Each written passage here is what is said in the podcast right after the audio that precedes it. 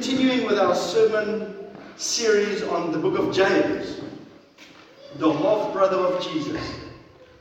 All right, James was Jesus' brother, half brother, and um, he was a man that saw Jesus in 2 Corinthians 15. It talks about after Jesus' resurrection from the dead that it, it seems, theologians seems to agree that Jesus appeared to James individually. It was like James and Jesus together.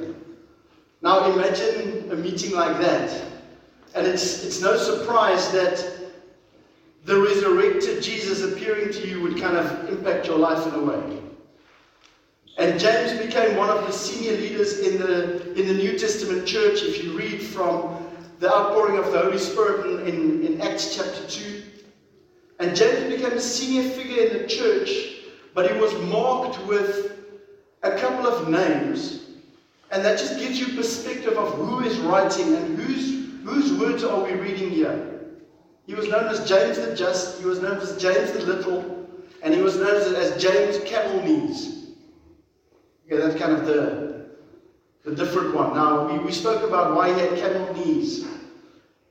James's life was marked by prayer in the temple, and the temple floor was very rough. And they actually found this after his death, as they were embalming his body, as they were preparing him for his burial, that his, knee, his knees were calloused like a camel's knees because he prayed so much. He used words to communicate with God. As he was singing, I was thinking, why do we sing? Why do we use words when we sing? Because words are like seeds that we plant. When you use words, you are planting a seed that is in many ways ordering and directing the way you're going to live your life. Friends, that's why it's so crucial for us to use words rightly because today we're going to go into chapter 3 of James and we're going to see what James says about words. And James doesn't mince words as he speaks about words. He's very straight down the line and he's encouraging you, he's encouraging me to use our words wisely because the whole idea behind all the epistles, if you read anything in the New Testament, the whole idea is to call you to a level of maturity. The Bible was written to call us to a level of maturity. The Bible was written to empower the church, not just to feed the church. You're going to be fed as you study the Word of God, but you're going to be empowered to do something with it. Because that's the whole idea. That's why it's James, faith in action. Now look at this dude, he's jumping. Any takers? Well, that jump, I think I would do that jump. But in one of my slides, you're going to see I kind of stretch the slide that that part is missing. That the, the part where he's going to touch his foot when he, when, he, when he falls is missing. Friends, and that is faith, is when you do not see the other side. Because God is calling us to faith in action. Just before I go into James chapter 3, the book of James is summarized by two words. Theologian, uh, theologians say that the book of James, you can summarize it in two words world and wisdom. What does the world offer you, and what does wisdom offer you? What does your first birth offer you, and what does your second birth offer you? So the book of James calls us to live by our second birth. What is your second birth? Is the moment you made a declaration with your words that Jesus Christ is now my Lord and Savior. That is the power of words. And I was considering, as we're preaching about words, that's where I got saved. As a 19 year old kid walking into a church, a young, immature, really, really depraved young man walking into a church, sitting next to my cousin. And what caused me to respond to the gospel is the words of Fred May the guy that was preaching the gospel to me. He used words, and those word seeds fell into my heart. And God's grace prepared my heart that I could receive the seed. And all of a sudden, my eternity was changed because of a man's words. That's the power of words. And the same way that those seeds were sown many, many, I, I can't even remember, 47 minus 9, 28 years ago. 28 years ago, Stefan, you were there with me. My good friend, we got saved together on campus and baptized, and God just did amazing things in our lives together. But words literally has the potential to change your life. I trust that today you will hear the words of the gospel because it's the gospel that is the power of God unto salvation.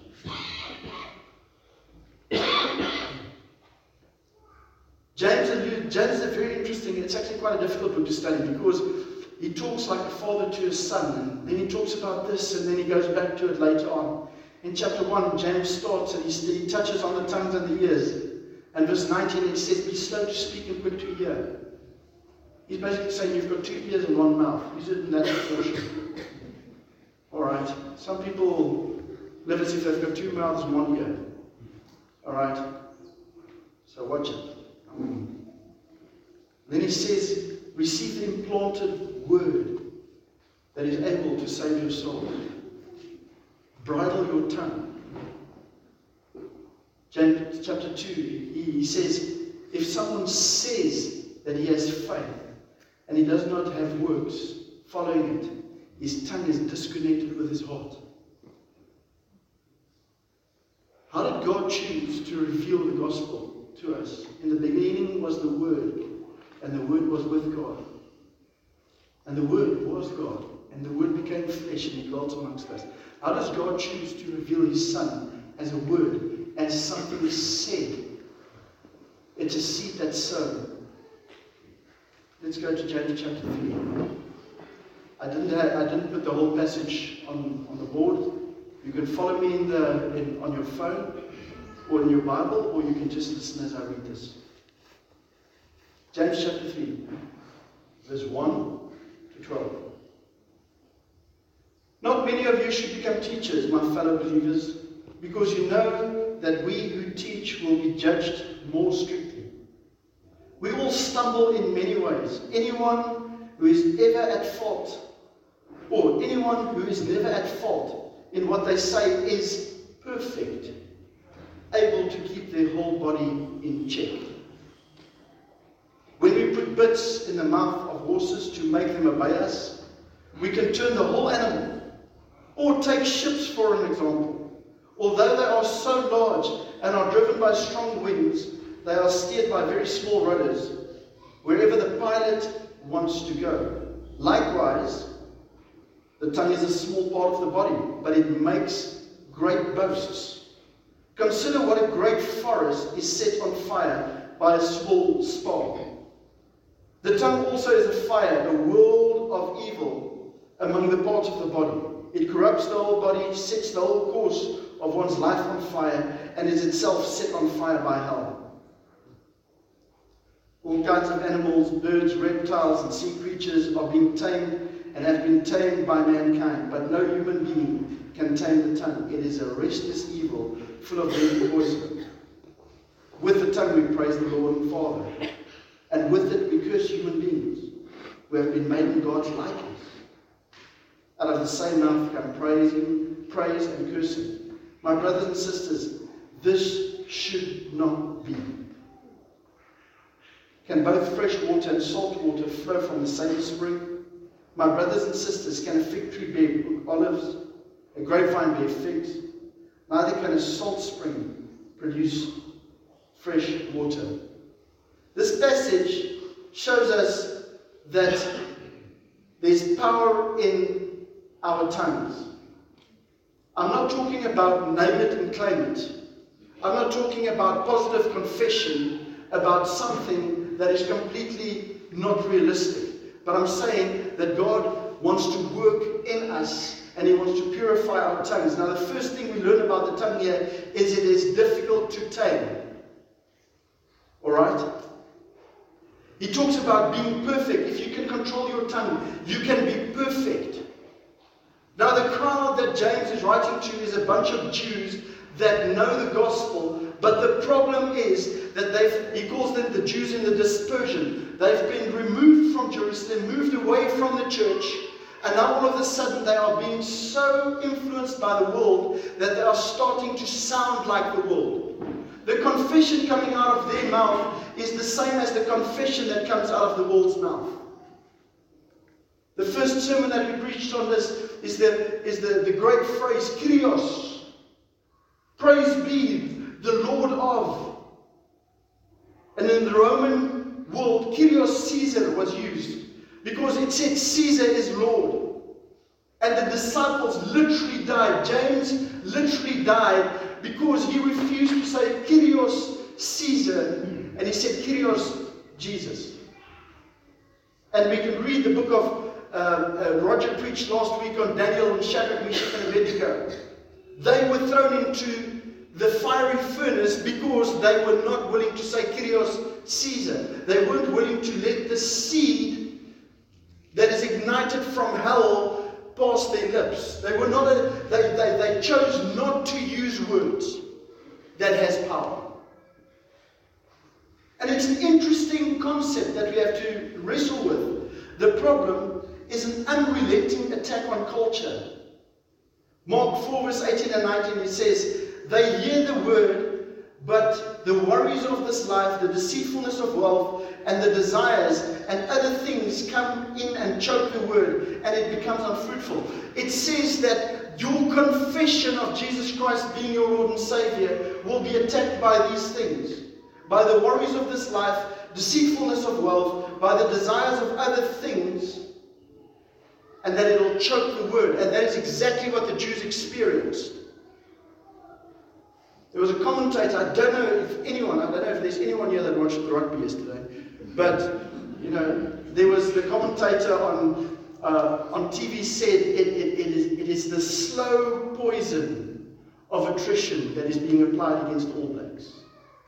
The slow poison of attrition applied to the All Blacks. I don't know if you picked it up as you, as you watched it on TV. And I thought, how well put. Because that is exactly what the, what the Jews experienced. And that is exactly what you and I are experiencing. From the wall side, there's, there's, there's a, an attack, like an all black attack, against the body of Christ. But this scripture tells me that we can just relentlessly Keep on persisting and saying, God, use my words as seeds for life and not seats for death. The, the, the culture that, that the Israelites or that the Jews were in was marked by these things classism, idolatry, and immorality. Classism, idolatry, and immorality. Classism says racism. It's, I don't have to elaborate on that. Then it was idolatry, is the love of things. And then it was immorality, is the love of self. Those were the things that it, the culture was using. Friends, and that is exactly what we are experiencing in our culture. With the economy being shaken, with our political world being shaken, with the things of this world being shaken. We are facing these things, but what will our confession be in the face of these things? Our confession be? Will the church just simply adhere to the confession of the world and say, you know, life is tough and I just have to hang on by the skin of my teeth and maybe make it to the end and die and maybe just, you know, you know, when Jesus is looking that way, just kind of slip around the other way to get into heaven? Or will the church say, I will speak the word of God. I will sow the seed of the gospel. I will preach the word. Friends, because the preaching of the word is not just behind the pulpit. Who will reach the engineers? Who will reach the development economists? I don't really know what that means, but I know there's some people here that's in that business. Who will, who will reach the nurses? Who will reach the doctors? Who will reach our legal world? If the seed of the word just stays in here, and I'm going to give you five things at the end of the sermon to help you to bring the seed of the word to the top and to sow it boldly and to sow it in faith, knowing that God will do something that you are way unable to do. Totally unqualified. James points out your words direct your whole body. It says it's like a bit in the mouth of a horse. It's like the rudder of, of, a, of a big ship. And it's like a fire, deadly fire, the fodder on which that fire burns. And I'm going to work with that a little bit. Friends, listen to this. There's a, there, there's a phrase that I was that I was really thinking about is how do you how do you word this? There was a great thinker that said seeing with the eyes and not through the eyes is dangerous. When you see with your eyes, it's literally that the thing that I see just bounces off my eyeballs and I react. Because I see with my eyes. I do not allow what I see to penetrate beyond my eyes, go through the filter of the Holy Spirit, be refined, and then I see through the eyes. Because now, if I see someone in front of me, I'm just going to use the light example, and he's cheering for the All Blacks. If I see with my eyes, I'm going to say, Come on, man, you're a loser. If I see through my eyes, I see Imago Dei. You are created in the image of God, even though you're supporting the wrong team. Same applies to the mouth, friends. We can speak with our mouths or we can speak through our mouths. We can allow what God says to us to go into our heart, to wrestle with it in the Holy Spirit, to consider the truth, to consider is this God speaking? Is God is, is the word of God when, when, when I say the word repentance, can you allow it to go into your heart and allow the Holy Spirit to brood on that word and to create life? And then through your mouth you say, Jesus Christ, forgive me. Father, change my life. Lord, use me. Wherever you place me, I am willing. Will you make a pronouncement over your life? God, use me. Like what Isaiah did in Isaiah 6 when he overheard the Holy Spirit. Isaiah allowed what he saw to go into his heart. And he processed it through the Holy Spirit. And as he heard the Trinity speak, he made a pronouncement over his life and he said, Here I am, Lord, send me. And then he acted on it. And many great saints acted on it and it cost them their, their lives a statement pronounced in a moment dictated how they lived their lives. Because they were willing to make the statement a value and not just a feeling or an emotion. Because when you start making statements, feeling and emotion, it lasts for maybe, maybe, maybe two weeks. But when the statement of the Word of God becomes the rider of the horse, is it not interesting that he uses the horse as an explanation? Because you've got to think, a horse running around on its own, it looks, you know, it's nice. They use it in movies with nice music. Okay? But a horse going somewhere, we watched the Secretariat a while back. A rider with the slightest tug, and the horse, the horse responds. What does God say about your life? What does He say about your tongue? What does he say about horse jesting? What does he say about quick pronouncements? Just quickly. And guys, I'm saying this with respect, with sadness. Yeah, oh, what's going to happen with our country? Man, it's going to change, man.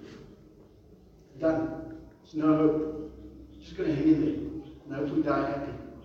And we don't care about our children. Instead of raising children that will make sure that the gospel will spread like wildfire in our nation. Kids that stand up when the teacher uses illustrations that's not in line. I'm not even going to use the illustration that I'm thinking of. But I was so proud of my little Luke. He was seven years old, and the teacher said something, and he walked up to her and he just called her stuff. he says, You don't say that. You don't say that. And the teacher afterwards came to us and she said, Wow, some guts there. Friends, it's not just because it's my child. But man, we've got a responsibility for the generation following. What Alicia and the team is doing now matters. We don't just live for our generation. That is why, as a church, we say we exist to honor God. We make a statement, and those words matter. They matter. We want to build, we want to advance God's kingdom. You know what that statement says? Is it means that I love you dearly, and, and friends, I've got to let me not even say it. I love you. But what is burning in God's heart is will you come to the mountain of the church gathering, of the gathering of the saints?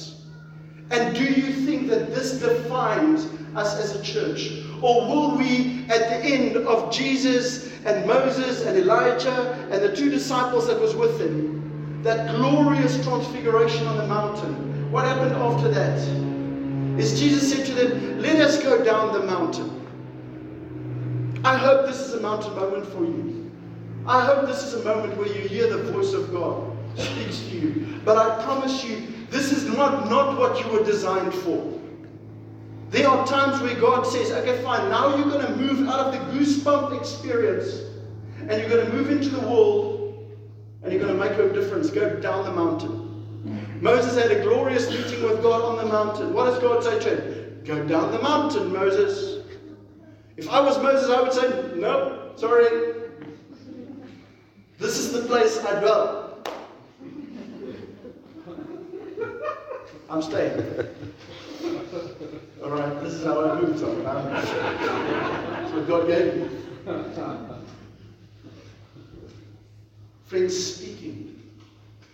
What James is saying is not stay quiet.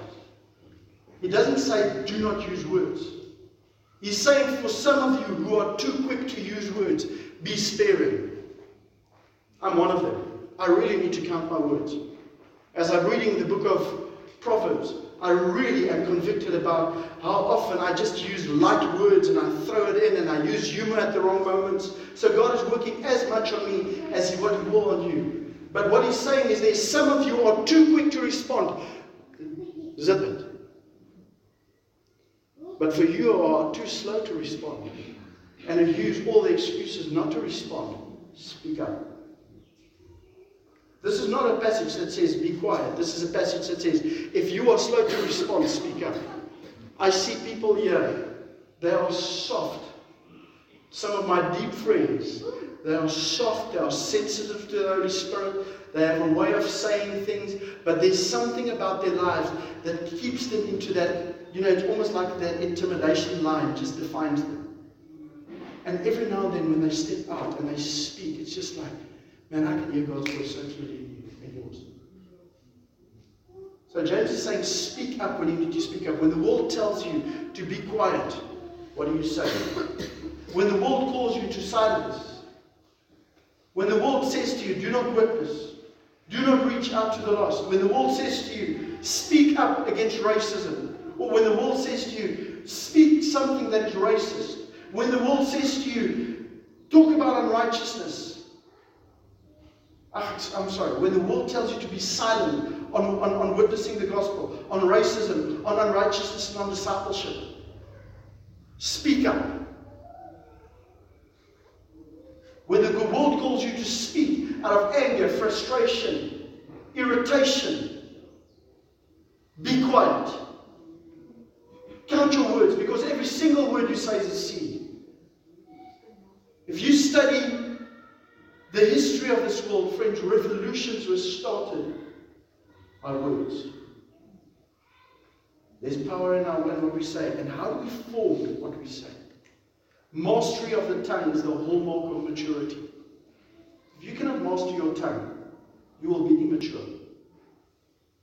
Let me give you this illustration if you do not choose to speak and to make decisions, and, and speaking is the start of making a decision, speaking is the start of action. All right? Because imagine now the horse, it's got a rider. Who's on the back of the horse? If it's the world, it will dictate where the horse goes. All right? So if you speak out of emotion, out of comfort, and out of culture. It will give you immediate gratification. But it will never transform your life. If you speak out of a value base, if you speak governed by values that the Word of God gives you, it will give you long term blessing. Ten years from now, my words matter. When I was 19 years old, it was March, it was any Neil C. in Stellenbosch, any Chat, when the Chat was the real Chat. If you go to Stellenbosch now, it's not the real Chat anymore. Because it literally looked like a hole. I made a confession, and 28 years later in my life, I am so thankful. that I made that confession. Because it was a values based confession. My dear friends, young generation, may God teach you this thing. Speak from a value base. Do not speak from a cultural, emotional, or a feeling base. Make decisions from a value base, not from a cultural, emotional, or feeling base. Our spirits are linked to our words. Now I'm talking about the horse rider. I'm talking about the captain of the ship. I'm talking about the fodder on which the, the, the fire burns. Matthew 12, verse 34 to 37 says, From the mouth, or sorry, for the mouth speaks what the heart is full of. A good man brings good things out of the good stored up in him, and an evil man brings evil things out of the evil stored up in him. But I tell you that everyone will have to give an account on the day of judgment for every empty word that was spoken. Why would you just give judgment for the empty words? Because the words that had substance, you will get reward for. You'll be judged for your empty words. I'll be judged for my empty words. And I'm under the warning from James Camel that says to me, Do not be eager to be a teacher because you will be judged more severely. God help us, friends.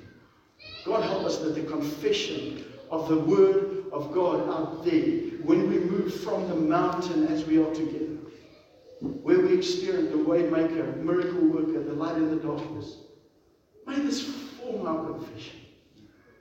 May this form our praise. Why does God call us to pray? Because we use words and we sow seeds.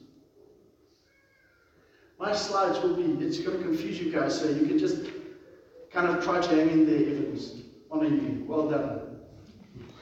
All right. Our hearts and our tongues are connected. Are you speaking from your first birth or your second birth? Your first birth is your physical birth. Your second birth is the defining one. That is when you place your faith in God. And with your, with your heart you believe, and with your mouth you confess that Jesus Christ is Lord.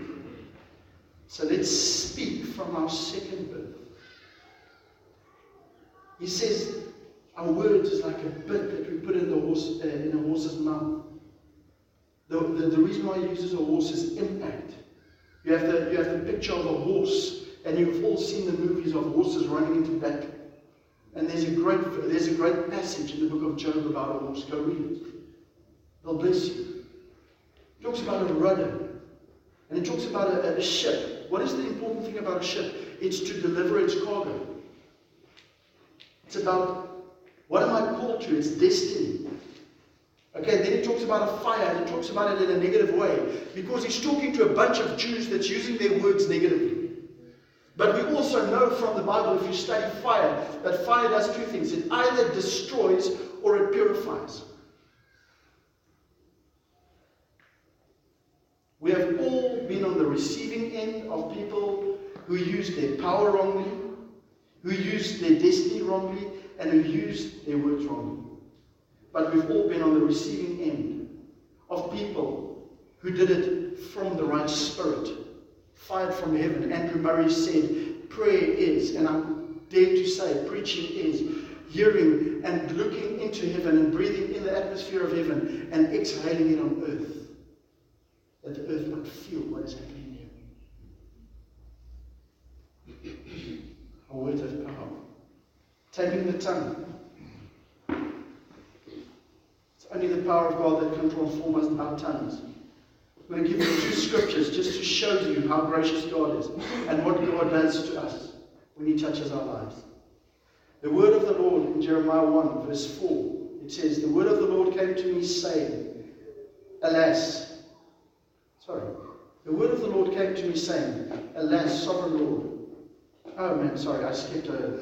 Anyway, the word of the God is speaking to Jeremiah. Okay, this is what's happening. And God calls him. And he says, I appoint you a prophet to the nation. Or to the nations. And then Isaiah responded, Alas, sovereign Lord, I said, I do not know how to speak. I am too young. But the Lord said to me, Do not say I am too young. You must go to everyone I send you, and you and say whatever I command you. And what if whatever I command and say, and sow the seed, whatever I command you. Do not be afraid of them, for I am with you, and I will rescue you, declares the Lord. I am with you, and I will rescue you. Friends, when you go confess Jesus Christ as Lord in our culture, James is saying, Come on, guys, confess. Jeremiah is, pro- is promising, God says, I am with you. Do not be afraid of them. Let's go, friends. Then Acts 1 verse 8. But you will receive power when the Holy Spirit comes on, uh, comes on you, and you will become my witnesses in Jerusalem and in all Judea, and Samaria, to the end of the earth. God wants to touch our tongues. God wants to say to some of us, You speak too much, speak less. God wants to say to some of you guys, You speak too little, speak up. He wants to refine our tongues. Great sermon. How do I do this? That's the big question. How do you refine your tongue? Read your Bible. Because now you're reading Jesus. Now you're reading the Word that came flesh. Pray. Declare to God. Speak to God. And I would encourage you to speak to God first before you speak to people. I would encourage you to speak to God about our nation before you to speak to people about our nation. Pray. And you can say, oh, lees jou Bybel, bid elke dag. Here we go. And I'm doing it with no spirit. There's no spirit to it. Because I'm just a baby. Ek moet my You're still not. Please don't make that noise really. Pray. Live in community surround yourself with people that speak the word of God. Friends, it's crucial. Surround yourself with people that tell you, you can I talk like that now? People that you've given them the right to speak into your life. And you know what is an incredible way of changing your tongue? Is go share the gospel with someone. Think of one person now, right now. Ask God for one person. One person. And I want to say to you, when you go and you sow the seed of the gospel into their lives, and you start seeing that seed germinate, and you start seeing how that seed changes your life, changes their lives, you will start speaking the word more and more and more. I'm going to end off with this example. I had the privilege of, know, of meeting Uncle Floyd McClung. Many of you guys don't even know who he is. Written multitudes of books, planted churches in multitudes of nations, became like a father to our Every Nation movement in South Africa. And Uncle Floyd knew the power of the word spoken because he saw it working in people's lives. And you know what? What starts off with being difficult becomes something that you start loving more and more and more. When you speak life, you will experience life. Because Roman 8, Romans 8 teaches me this about the Word of God. It says, For the law of the Spirit of life in Christ Jesus has set me free from the law of sin and death. When we speak spirit, we speak life. And friends, life is what you really, really want. You were designed for life. You were hardwired for God's life. That is why, right now, in your heart, the gospel is resonating with something in you. The hope that you hear when you hear God call Jeremiah is like, man, if God called Jeremiah, a young guy that was a bit insecure and had his struggles, maybe, maybe he can use me. he can. But allow me to sow that seed into your heart. Like Fred May sowed the seed of the gospel into my heart when I was a 19 year old, clueless kid. May the word of the God produce fruit 30, 60, and 100 fold in your life. May God give you wisdom. May God give you patience. May God give you persistence in sowing. How am I doing with time? Okay, I'm basically, I'm almost five minutes over time. I know this. Friends, I want to share a prophetic word with you that Pastor Jim Laffoon got for the world. Pastor Jim Laffoon is one of our leaders in every nation, and he, he prayed and he said that he saw the earth like a globe in front of him, and it says it looked as if it was exploding from the inside out. And it was fissuring. There was literally just cracks everywhere appearing. And, and Jim, Pastor Jim said in his prayer to the Lord, God, why are you breaking the world? And God said to him, When you see fissures, I see furrows. What is a furrow? A furrow is something that comes after a plow. When you plow a field, there's furrows. What is a furrow? It's a place where you can sow seeds. And God said to in these words, He said, If I don't do what I do now, my gospel seed cannot be able to be sown, and my spirit cannot flow. That will cause it to, to, to grow. Friends, what's happening in this world, let me tell you this. God is busy making furrows for the seed of the gospel.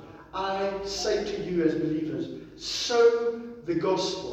Because as God's people get ready to sow, God's Spirit is right there and He will flow.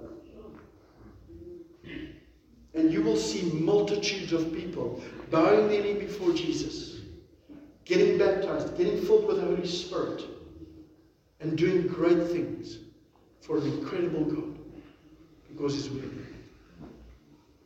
Amen.